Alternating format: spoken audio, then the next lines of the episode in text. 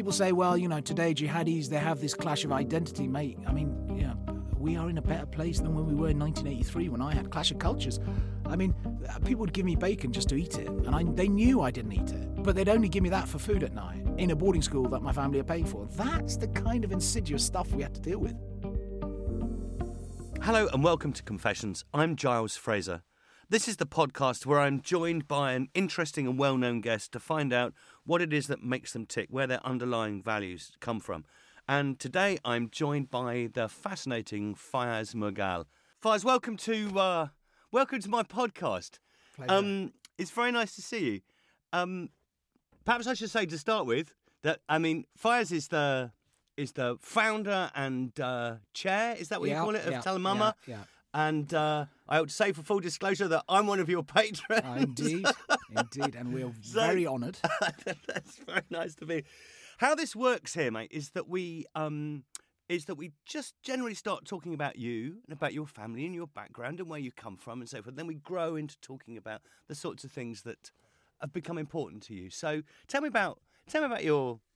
Your, your, the home you grew up in and the values and what it was like. That's Oh what I want to know. Where was you it? know, Joz, great question, my friend. I'm just going to use this as a therapy and reflection session now. uh, it's been, look, I was born in, in Uganda. I was born in Africa. Um, so I was born in uh, in a place called um, Fort Portal, which is just off the uh, Rwandan border. Um, and I was born in a in a nunnery. Actually, my mother's Muslim, but but the you know the nunneries were the only places which ran really good medical uh, facilities. Obviously, in in in places like East Africa. So I was born in a nunnery, and uh, my mum always says you were born under a picture of Jesus. So I've always kind of I, I say that because I've always had an affiliation with faith Yeah. right? Yeah. So I don't, um, early connection clearly, but um, we got kicked out of um, Kenya, Uganda because of Idi Amin. Um, so it was a turbulent period. I was six months old. Um, my family said clearly it was a very, very turbulent. Lots of people were imprisoned. Idi Amin was killing people in the country. He was butchering his own his own um, his own population. So we were given a one way ticket out as refugees. Landed in this country um, and stayed in camps. So for four or five months, my father and, and us all stayed in an effectively an internment camp. You're joking. No, I mean the, the the Brits basically at that time the Brits were quite frightened about the rise of, of effectively the far right after the Enoch Powell speeches. They What they- year was this? this was 72. Uh, now, Enoch had made his speech clearly. Uh, hold on, did he not make his speech around that time? I'm not quite sure. But what the, what I'm what I am sure about is that the government were very frightened to to show visibly that they'd taken in these individuals from Africa, Ugandan Ugandan, Asians, yeah. And so what they did is they didn't want them visible around in the community, so they placed us in camps. Uh, Where was your Where was your? Uh, camp? my mum keeps saying it's a place called Stratisham, uh, just off, I think, Surrey. Um, and so there was a camp there, and they just placed us out. when you It- say a camp, is that, was it like an old military? it's an old of- military disused complex where they where we were placed as a family uh, with other Asians as well. And then during that period of time, whilst we were in the camp and away from the visibility of the general public, um, you know, people were given offers. So Canada took in some refugees as it does now. Um, some people went off to the mid back to the well went to the Middle East. Some went back to Africa. My fa- my family, my father went back to Kenya. Um, but that so each person was then dispersed. Some stayed in Le- and, and stayed in the UK and went to Leicester and became the Leicester Nation Ugandan community. So e- effectively, the refugees settled and dispersed. Where did you go? So my father, after four or five months, didn't like the cold in the UK and decided, listen, I I, I like the heat of Africa, and just took us to Kenya. So we lived ten years in Kenya, then in Nairobi. So I grew up in my childhood in Nairobi. So you had a brief, chilly. brief chilly Reception. reception, very cold, and then off we go to Africa. Um, I have my childhood there, and then in 1983. Um, there is a coup attempt, a very bad military coup attempt. Now, again, Kenya was always bubbling after after independence. It was always bubbling under this sense of instability because of tribal differences.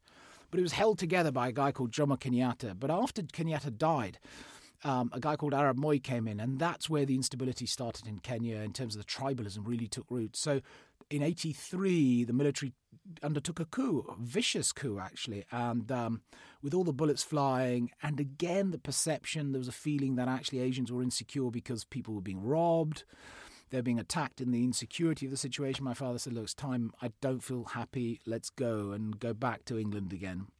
So we landed here in 83.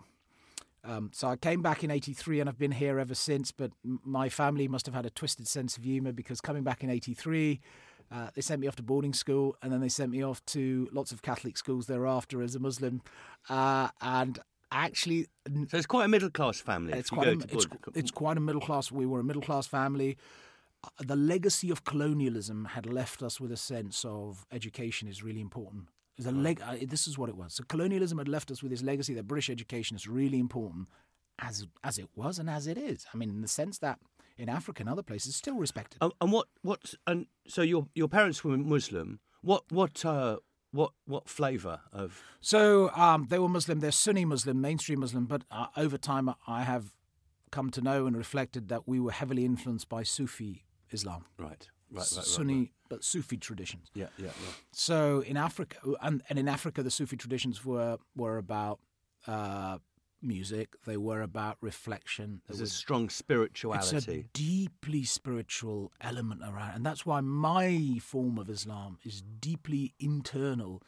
I don't do outward Islam. I don't do proselytizing. I don't give a damn about what people think about my religion. I am deeply spiritual and personal. And actually, that separates me from a lot of my co religionists right now. But that's a long. I mean, Su- Sufi Islam is long and rich tradition of, of that sort of spirituality. Hugely rich. Look, in Africa, it was mixed with anim- animalism, right?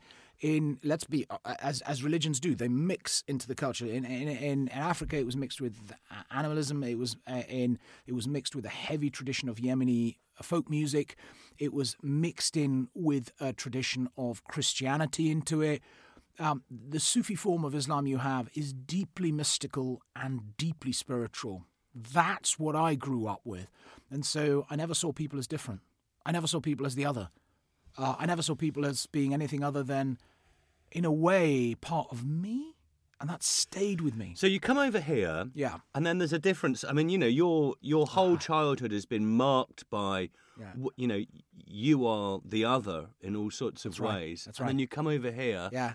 Now you've set up, you know, these uh, Islamophobic watch organisation and so forth. Yeah. So something must. There's another part to the story, isn't there? What There's happens to you when you come over here? There's a huge part to this story. So when I came over here, I have to be honest, I felt a coldness emotionally of the population. Uh, I felt. Where did you live? Uh, so I, I went to boarding school in Kent, in Canterbury. Um, so I was there for three years, uh, and I was there alone with my brother. So, uh, but I felt, I, given the sense that boarding school is quite cold, I didn't see my mum for three months on end because I stayed there. So it was an emotional detachment. Uh, the population were completely different. The culture was different, um, and it was like chalk and cheese. I'll be honest. It, I look back on it; it was it was a sense of trauma. Yeah, I, went. I went to a school like that, and I had the same trauma, and Yeah. I didn't have your background, Yeah. so you know. A sense of complete dislocation, religious dis- dislocation, uh, uh, racism, um, and So there was racism. At oh, school. in those in those days it was pretty open. You know, it was it was you know That was where, where everybody was talking about packy bashing and all that. there would be sort of, packy bashing. I mean, the guy, my, my head of my head, uh, so the guy, the supervisor at that time for boarding school would call me Chalky, and the only reason he called me Chalky was I was I was Asian, and he, he was basically saying He'd say that to you. he, he would openly he would call me he didn't call me he didn't call me Fiyaz for two years he called me Chalky and that's what we that's the racism so when people say well it's really difficult now I go hang on you, you know there were tough days How old are you? I'm 48 right so you know he didn't call me my name for two years he called me Chalky and then I'd get up and you know I'd get rough treatment from a lot of the prefects there so you know I was probably the only Is it pretty much white only, other than? I was 99.9% okay, right.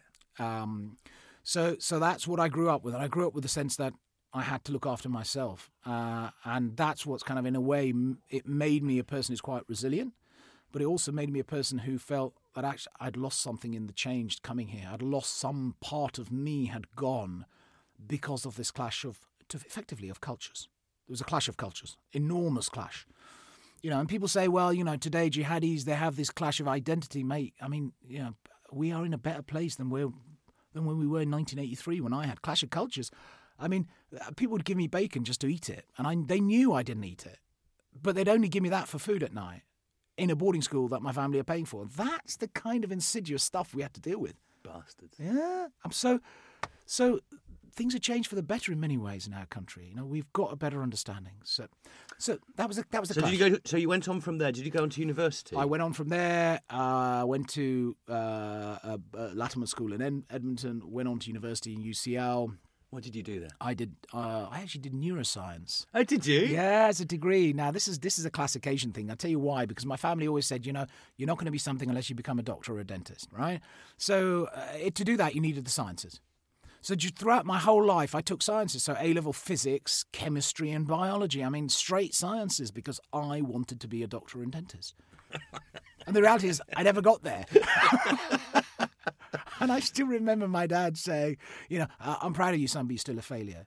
You know, and, and my, da- um, my, my dad was old school. He was old school. He was like, you need a career. You need a career, right? And if you don't have a doctor or electrical engineer or you're not a dentist, you're a failure. He was old school. Um, and so, you know, there are things, there are things that you just, well, you, you just put aside, but actually. That's hard, isn't it? It's very, it's very hard. It's very hard, and that's that's the loadedness of some of the elements around traditions and cultures. You know that they don't value you for what you are. If you want to go and drive a bus, they won't value you for Fiyaz. You're a good man, and I you are adding value to my life, and I love you. No, it's like, well, you haven't achieved much in life. It's they turn it on its head, Oh man. and so and so that's what me and many other Asian. But of course, but of course, Fiyaz, you've achieved an enormous amount. So, and amongst your and amongst your many achievements is is Tell MAMA. Yeah. So, tell me about getting that set up and and what that's all about. Wow. Well, Tell MAMA is basically, uh, uh, well, it's a national support service for victims of anti Muslim hate. We provide casework support, legal advice, one to one assistance at court. Um, and it also monitors and maps all of the issues around Islamophobia taking place across the country. Was it your idea? It was effectively my idea. What, I what, what was it- the what was the Eh, I- I- eureka moment? the eureka moment was that um, I looked around and organisations were always going, well, Islamophobia is a major problem. And whenever I raised it with government and said, look, we may have an issue here and the community feels very strongly, uh, the response back was, where's the evidence? And so I said, well, let's systematically look at how we can support individuals, but collect that evidence to show what's going on. And the nearest, uh, the most closest form or model was around the CST, the Community Security Trust, which was running that for anti Semitic monitoring. So I spent a bit of time, got to know what they did. And effectively, at that time, there was a dovetailing. Government were interested in looking at this issue. Um, I they came to me because I'd worked and done projects before around interfaith and around faith communities, and so I think at the same time when they approached me, I had put the concept together in my head and had put down stuff that I wanted to move forward on, and the two things dovetailed at the right time. has the has so since you've been monitoring Yeah, Islamophobic yeah, incidents, yeah. what's the graph look like? Oh my God! Uh, I'll tell you what. Six and a half years ago, when we started, um, many people, including in government, said there's no real problem. Uh, six and a half years later, the graph has literally grown and grown and gone upwards. Um, but it has done so in an erratic fashion. Let me explain this. It's gone. It's had periods of time in 2015, 16, 17 where you've seen these very large spikes going up and then down. So it's been on an upward trend, a sharp upward trend in some instances, and the sharpness comes around because of major incidences. So Lee Rigby, Lee Rigby, Manchester, Charlie Hebdo, one after another. And here's the problem. Here's the problem I've always had to grapple with, and my team have had to grapple with when I was in charge. Um, the reality is, Giles, um, we're in a place where it's not so easy just to say, well, here's the issue and here's the stuff we monitor. The fact is, some of my co religionists are out there killing people. And they are triggering huge impacts on race relations. They are uh, triggering impacts on how we see each other and how we perceive each other. And they're triggering impacts on families and local communities who have lost loved ones, but also long term implications. And so when you're having to deal with that, and part of my role that I've done over the last 20 years is also to try to tackle the extremism that's venting into this. So you got two, there's two th- There's two elements. There's, two, and there's also Yeah. two sorts of forms of criticism that you get. Okay, coming Yeah, from both sides. both doesn't it? So on the one side, you'll get people, and I quite like you to talk about both sides because it'd be really helpful. Yeah. So on the one side, you get people who say there's no such thing as Islamophobia. Yeah. It's a made-up term Yeah. to shut down Yeah. debate. Yeah. Um, it's sort of modelled on anti-Semitism, but it's not the same as anti-Semitism. Yeah. um, you know, criticism of Islam is entirely legitimate, and this is a way of stifling. You, you you've heard all this yeah, before. all that before. So the reality is, um, there is uh, Islamophobia. Let's let's call it more specifically anti-Muslim hatred, anti-Muslim bigotry. There is. It's documented. It's affected lives. It's led to the death of individuals in our country. It's led, it's led to the killing of individuals. We know that. Mohammed Saleem, for example, is one example up in Birmingham, and there are others. It's led to um, how people are thinking of leaving this country, very much along. Is it is it worse here than in other places in this country? Uh, no. In France, uh, anti Semitism and Islamophobia are off the scale in many instances. Particularly, anti Semitism is a major problem. Uh, France, Italy, and in European countries, Islamophobia is serious and it is, it is I think, um, pretty insidious. What we do in, in our country is we have high levels because people are now, after six years of our work and others, reporting it. And it's not just. I mean, we- we're not just talking online incidents here. We're not we? talking online. We're talking street-based incidences. The reason why we have these, uh, we have a, a- a large number is because people are reporting them in. The reason is actually in this country, whatever the issues, we are addressing them because people are coming forward and reporting them. But also, yes, there are there are very large rises because of terrorist incidences. But the the reality is, six years later, Islamophobia has a much higher platform to be addressed than it ever did. And the reality is, many more people are talking about it, and many more people in our society are saying this is not on. So we're in a far better place. Even though we have these major ruptures, the reality is, if you look at it, our country has not torn itself apart along those lines. That's the criticism from one side. That's one side. And then you get all those people you get from another side. You're Yeah. going, you're overly sympathetic with the whole prevent agenda. Yeah, my God. And that prevent is, is a sort of, you know, Yeah. that, that there's something targeting children at school. Yeah, And yeah. there's something, you know, a lot of people that I would speak to in in Muslim communities would Yeah. be very suspicious of prevent and, Yeah. and uh, So they're very sad. So this is the other thing. They people say, "Oh, we're pro prevent." Well, we're, how we're not pro prevent in that sense. We we we're not we're not funded by prevent in any shape or form. Not, right. Not a single penny of our money comes from any form of prevent money in this government. We're clear about that. We're open about that. The second thing is, I can. I mean, I, I've lost count of the number of times I have been in government departments saying they need to address some of the concerns in community Muslim communities around prevent. I've lost count of the number of times I've said to them, "You need to change pattern and change tact in some areas." Um, I, I'll, I'll be honest and say I am not anti-prevent because I know how, in some of the cases, it has actually saved the life of a young person. But actually, the way that the government has uh, disseminated, engaged, um, uh, tried to work on prevent, and sometimes in a very top-down, heavy way, has alienated sections. And I'm pretty clear about that. They need to address this. But the fact is, the government also didn't address prevent and its relationship with Muslim communities for many years. So this is why you're in this terrible them and us approach. So Prevent has a feeling to me. It, it it feels like you know that Minority Report film Yeah, with Tom yeah. Cruise about pre-crime. Yeah, yeah, yeah, you know, it's just like all that stuff about you know that you're a criminal before you've done anything wrong. Yeah, and there's something to me about Prevent which, I mean, even the name. You know, Yeah. part of me worries about. I mean, the way in which the way in which people have maybe got the wrong end of the stick, but Yeah. are reporting four-year-old, five-year-old kids yeah.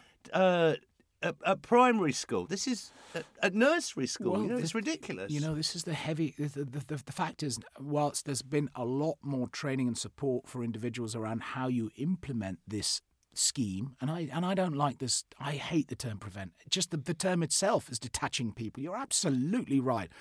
You know, the reality is it's a safeguarding process, right? Safeguarding process, but in the process of understanding what safeguarding means, many many individuals in some instances kind of overreact and say, "Oh, if if a kid is a bit is saying a few words which are Islamic, is that a problem?" Well, it's not a problem.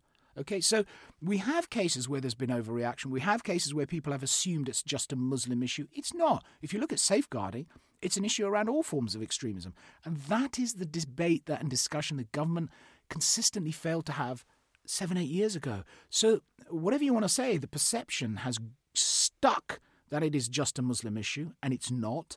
And the reality is today is the government still doesn't come out and say, actually, do we need a review of just even things like the name? Do we need to have a look at how and where we are in, in the in the implementation of prevent? And last but not least, you know, how do we also put out the successes? Government are very bad at putting out the successes of what it's achieved. And I'll finish up by saying, you know, I know that the rise in far right referrals has far outstripped those of Islamist referrals. Well, tell the population that it's not just a Muslim issue. Explain it far better rather than putting out some tweets and expecting the tweets to make the difference. And and I come back, Giles, to it needs person to person engagement. We need ministers out there talking to communities about these issues and having open, transparent discussions. Um, yeah. It's stuff that I did with um, Hazel Blears. And in those days, in 2008, when Prevent was literally focused on Muslim communities, I remember Hazel Blears going out there, and it's not singing the praises of the previous Labour government, but, it, but she did one thing, and I have to give her credit for that. She actually spoke openly, and she took questions, and she took some difficult debates, and just openly discussed them. And that's what was missing in all of this process. Does um we we've just had a podcast and uh, with with um, uh, the historian Tom Holland. Oh, uh, great! Uh, and uh, it's just out, uh, and he's a number of people who would, who would, who I guess what the word was want to sort of theologically challenge yeah. Islam. Yeah. Um, I mean, all religions. I think it's true. All religions have a problem with violence. Yeah. Christianity certainly has a problem uh, with Islam violence does? historically, yeah. and Islam does as well. What's the sort of theological way of? I mean, this is an impossible question to ask you, but nonetheless, you know, uh, what what's the work that needs to be done theologically well, in Islam? I'm a I'm a great proponent and have always said that we need a recontextualization of the Quranic text. But the recontextualization doesn't mean you you you leave the text as it is, which I'm not saying change it, but all I'm saying is, for example, on the side of the page, on the side of the page, not touching the historical Quranic text, give a context on some of the difficult issues in the Quran. Why were they put in there at that time?